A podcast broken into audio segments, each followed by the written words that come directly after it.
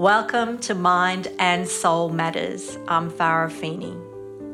Through conversations with everyday people, Mind and Soul Matters aims to broaden our understanding of mental health and spirituality and to deepen our insights into the challenges and meaning of our lives.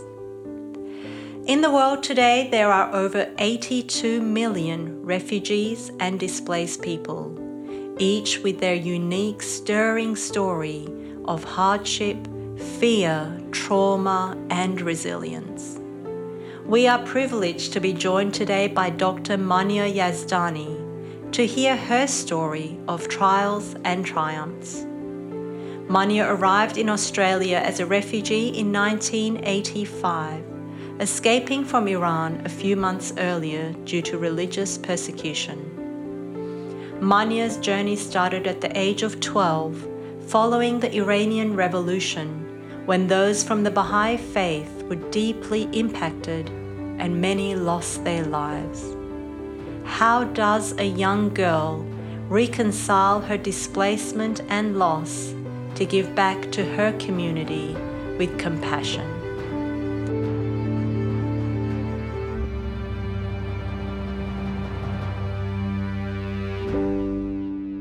Welcome, Dr. Yazdani. It's an absolute pleasure to have you here. Thank you for having me. You are 12 years old. There's an upheaval in your country. Your life takes a turn.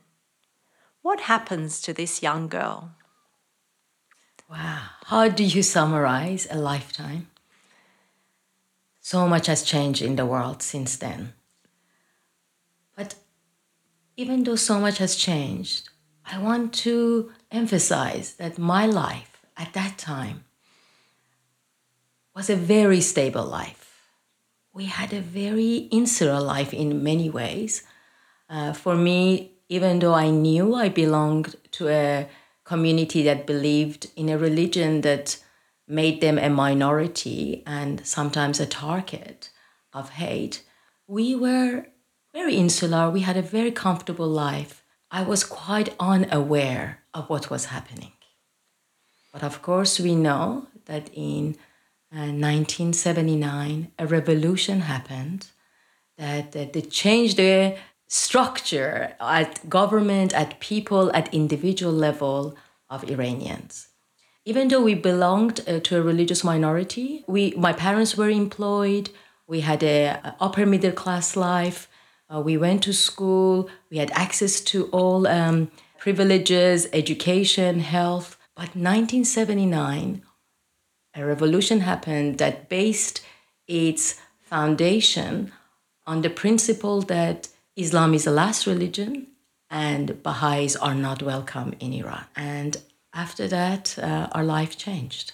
My parents uh, eventually lost their jobs. Many Baha'is that we knew uh, got arrested and killed. Eventually, my parents also got arrested. Well, five children, but two siblings and I, we escaped to Pakistan. And after United Nations recognized as refugees, uh, Australia was chosen as a country that would receive us, and we were sent here. Um, so I basically was in Iran for six years after the revolution before I arrived in Pakistan, and after that, Australia. So I arrived in Australia at the age of 18. Life in Australia was the next chapter that has been quite wonderful. Right. So, what was it like for you as a 12 year old when it sounds like your family's life turned upside down? Parents were working, they're suddenly unemployed. You had safety and security of living quite a normal life, and then that all changed. That safety and security, freedom, the rights that other people had, that was all taken away pretty much overnight. How did that impact you as a 12 year old? Physically, it affected things, but also psychologically and spiritually. I really admired my parents and I thought they were quite wonderful people, and they are wonderful people. But at 12, also my own development was happening. So even if the revolution didn't happen, I was also changing. And I became conscious of the injustices that were around the world. I became aware of the injustices that was happening in Iran, the poverty, although it was a rich, oil rich nation, there were such extremes of wealth and poverty. So I could understand why people were rising uh, to topple the system that they believed caused this discrimination. So actually, even though I was born into a Baha'i family, uh, because in Baha'i faith, we do not automatically inherit our parents' religion. I decided to investigate other belief systems and I became a follower at that stage of Marx, and I really believed in equality, absolute equality. And uh, I was quite angry with my parents that how could they, uh, you know, have a house? And although we were not really rich, my my father uh, was an engineer. My mom was one of the fe- uh, few females that were pharmacists in her, you, you, know, in her town of Tabriz. So uh, for so she really was a very hardworking uh, woman, but I was just how could we have all these things? So I wanted to go and contribute to the betterment of the world to go on these rallies. And at that time, I also had this spirit of I wanted to change. I want to contribute to the change in Iran for the better. Uh, so I did wanted to go to on these rallies, and my parents were very worried. But I thought that no, this is the most exciting time. We are, you watch movies to see history. I felt I was part of the history. That in future people will make movies about this part of Iran. So I was very excited, but I didn't have as much knowledge as I thought I believed I did. You sounded uh, like quite a typical 12 year old. Yes. Going into yeah. those teenage adolescent years of wanting to save the world, having those ideals and thinking that you know a lot. And I also criticized my parents' belief. I yeah. thought Baha'i faith is just this passive religion, they just say prayers. Mm. I said, how would that, I, I know they're good people, but how are they going to change the world? And I thought it's the action, it's going on, you know, destroying the old system. And I remember my mom kept me at home one day because she was worried I was gonna join this rally that was quite dangerous at that time. And then uh, we got a phone call that from a friend of my mom that I think two or three Baha'is had been executed. My mom knew the friend of a friend, and she really wanted to go to the funeral. And uh, she didn't want to leave me alone. Uh, I think at this stage I was 13. She said I had to go with her, and I reluctantly joined her. Then I went to this funeral, and there were was the largest funeral I've ever seen, and there were so many people of different religious background, including Muslim clergy, that were weeping because the people that I later on found out were executed were such good people in their village, and they had contributed to a betterment of their village. Uh, that even though people on superficially hated the Baha'is, they loved these people so people were crying. They could not believe government had executed for what crime they had been executed. I was very shocked when I saw that because I thought I thought Baha'is are passive people. Why would anybody want to kill them? Hmm. So I decided, without telling my mom, that I would investigate Baha'i faith for myself because I didn't want them to think I am following their religion because of them. right. So um, I started investigating Baha'i faith, and I, then I realized no, it is not a passive religion. You can be passive in anything, but it actually requires you to have two moral purpose which one is of course like any other any religion any spiritual movement is about improving your inner character your inner thought but ultimately it is about being part of an infinite history of humanity that means to contribute to the betterment of the world at any sphere you happen to be born in. So that made it very exciting for me. But of course, I'm still a teenager and I still don't want to say I believe in my parents' religion. So I hid it from them and I did attend some of the meetings, but it was only 16 when I actually declared that uh, I am a Baha'i. Right. Yes. Wow. So that funeral left a real impression in your mind and on your soul in that it seems like you were looking for something, some way to contribute to society, to make a difference. And that funeral kind of left this impression that, hold on a minute, maybe these Baha'is are actually doing something that is meaningful. Steve Biddulph, who talks about the stages for girls that they go through development, and the age between 10 and 15 is where the where girls find their soul find their purpose and meaning in life. And for you, that it was during that stage where the revolution happened, your life turned upside down. And I'll quote from um, Steve Biddulph. He says, A girl that knows her soul, her own soul, has a steel in her that is not easily manipulated. She will be loyal, tough, and protective of those around her the revolution and your refugee experience and the persecution of Baha'is at that time really strengthened that steel and that belief in you? I think human soul is a lover of truth. During those crucial ages of 12 to 15, as uh, this psychologist has m- mentioned, the soul of a girl child, any soul, at that stage, certain realization comes to the soul and they become aware of the dichotomies that exist in society or in their family but so it is a bit disappointing at the age as uh, but you also become aware of the powers that you might have mm. uh, the inner uh, powers that you have so definitely that became more um, strengthening me when um, as i said i only declared when i was 16 but i was i mean i i would say my parents thought i had definitely had accepted Baha'i faith at 14, 15, but I didn't declare it. But I started also noticing through some of the Baha'i youth that I would meet this nobility of character, this forgiveness that they had towards people that have really uh, discriminated them, but at the same time not being passive, also trying to change the world around them. When I was uh, attending study group, our teacher, I wouldn't say a teacher, but he was almost like an older youth just uh, talking to us. He was aware of another youth our age in a city called Shiraz. And so I became very familiar with the story of this youth. Her name was Mona.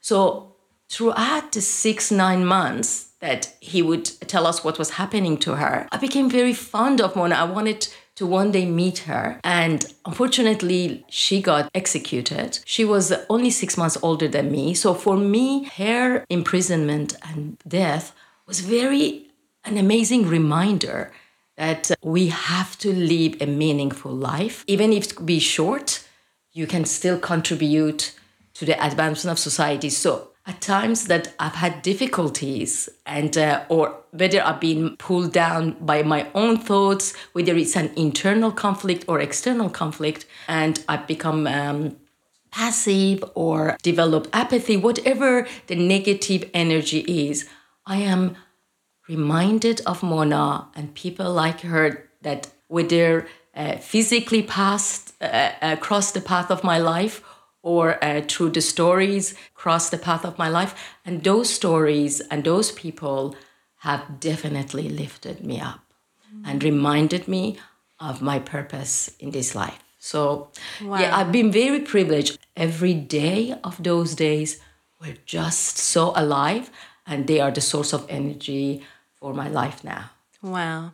And I can see you getting emotional when you speak yes. about Mona's story. I can see yes. there was this, you connected with her, even though you never met her. She was around right. the same age as you. Yes. She was imprisoned because of her faith, no other crime, and then she was executed. And what an impression that has left on your life since you were 16. The beginning, you briefly mentioned that you left Iran went to Pakistan for a few months, and then you were granted a visa to come to Australia. Because often when we hear about refugee experiences, when we hear, when we watch things on media, we see lots of trauma, sadness, loss, grief. What was that process like for you? Leaving your country, leaving what you know, going really into a world of uncertainty, and, um, and I imagine with maybe a suitcase.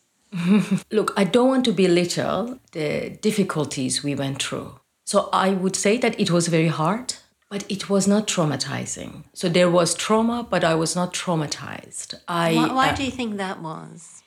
I suppose it's quite multifactorial, but there was something about having an ultimate purpose but also in that those actions, they were also purposes in themselves as well. For example, we escaped because really there was physically not a possibility for us to stay. Having said that, it would be very interesting to study those re- amazing Baha'is that stayed behind. They themselves are proof of another type of spiritual resilience because for me, I think, yes, we escaped and physically it was very hard. Also, emotionally, the last few steps, last few meters, as the car that was taking us at the middle of the night crosses this imaginary line called Iranian Pakistan border. And then the driver says, Look back at the tree behind you. That was Iran. Now you're in Pakistan. Some of the other people that were escaping with us, some of them became very emotional and they said, Let's go back. Let's get the bit of the soil of uh, the dust uh, from the Iranian side because that's our country. And then another person saying, well, it's just the dust. It moves between the two imaginary lines, and you know, but still, that's symbolic. That is the tree that was Iran. This is a tree that's Pakistan. And this is freedom. So be happy was not happiness because at that moment, the thought of my parents being in Iran, the thought of so many Baha'is that might never see their family ever again, they might die. All those things created temporary, I would say, immense uh, sadness. So it, it was very hard. Sometimes we did regret. We say, you would say, how could we have left? Because the lesser the number of Baha'is, maybe there would be more pressure on them, so we felt guilty. Then we thought, what is the purpose of this guilt? We are now in Pakistan let's do our best here. So the process was uh, we were accepted by United Nations as refugees. The Baha'is basically would get divided, which cities they would send you. A border city of Pakistan, Afghanistan. And that was a, an amazing coincidence that they sent us there because that made me become interested in actually, although I was a refugee and I thought I had suffered, only being there, I became aware of the suffering of Afghans and became aware of the suffering of refugees around the world. So my suffering was uh, nothing compared to what I observed there. Uh, so that helped me to think about, you know, it's not just about me, because I always wanted to become a doctor. uh, but in Iran, we had no choice because Baha'is could not go to university. So I had resigned myself. I will contribute to betterment of the world through other professions. But once I escaped, I thought, oh, that possibility might exist. So I wanted to help my patients. So I thought, oh, I'll become a doctor, help my patients. But when I saw the refugees in Peshawar, I also became aware of the social dimension of health and how that aspect needs to be addressed. In later, uh, when I became a doctor, it allowed me then to travel around the world and sometimes, you know, visit countries that had certain suffering unique to that nation and learn about other aspects of injustices that might contribute to our physical and mental health. Every aspects of my life has been actually a lesson mm. that has uh, contributed to my decision about what to do next. So, mm. yeah, so it's been a journey. Yeah, wow. What an amazing journey. What's incredible is that you were a refugee yourself, and that became a motivating factor, one of the motivating factors to contribute and to become a doctor and help others. That's right. Yeah. Yes. yes. Thank you so much, Amanyo. It's been wonderful chatting with you and to listen to your journey. And I know there there's so many different layers to it. Um, we could spend hours here talking about it. I know you've mentioned to me before we had this interview that your dad was actually imprisoned. He was tortured, you know, of other individuals that have been through severe trauma through their refugee experiences. And you have taken that experience and the growth from it and contributed back to your society. And again, it makes me think of Viktor Frankl's quote, which is one of my favorite quotes from his book, Man's Search for Meaning, where he says, We can bear the unbearable if we can find meaning in it. And I think you have taken your experience and what you've observed and found meaning in it to contribute back to your community. Thank you very much for sharing Thank your you. story. Thank you so much. I'd also like to thank our listeners and our great team who work behind the scenes to bring Mind and Soul Matters to you. If you wish to keep up to date with new episodes, follow Mind and Soul Matters on Instagram, Facebook, and on your preferred podcast app. You can find us on most platforms, including Spotify, Google Podcasts, Podbean, and Apple Podcasts, all available for free. Think of a few friends that might be inspired by Mind and Soul Matters and share with them. If they're new to podcasting, show them how it all works. Look forward to your company next time on Mind and Soul Matters.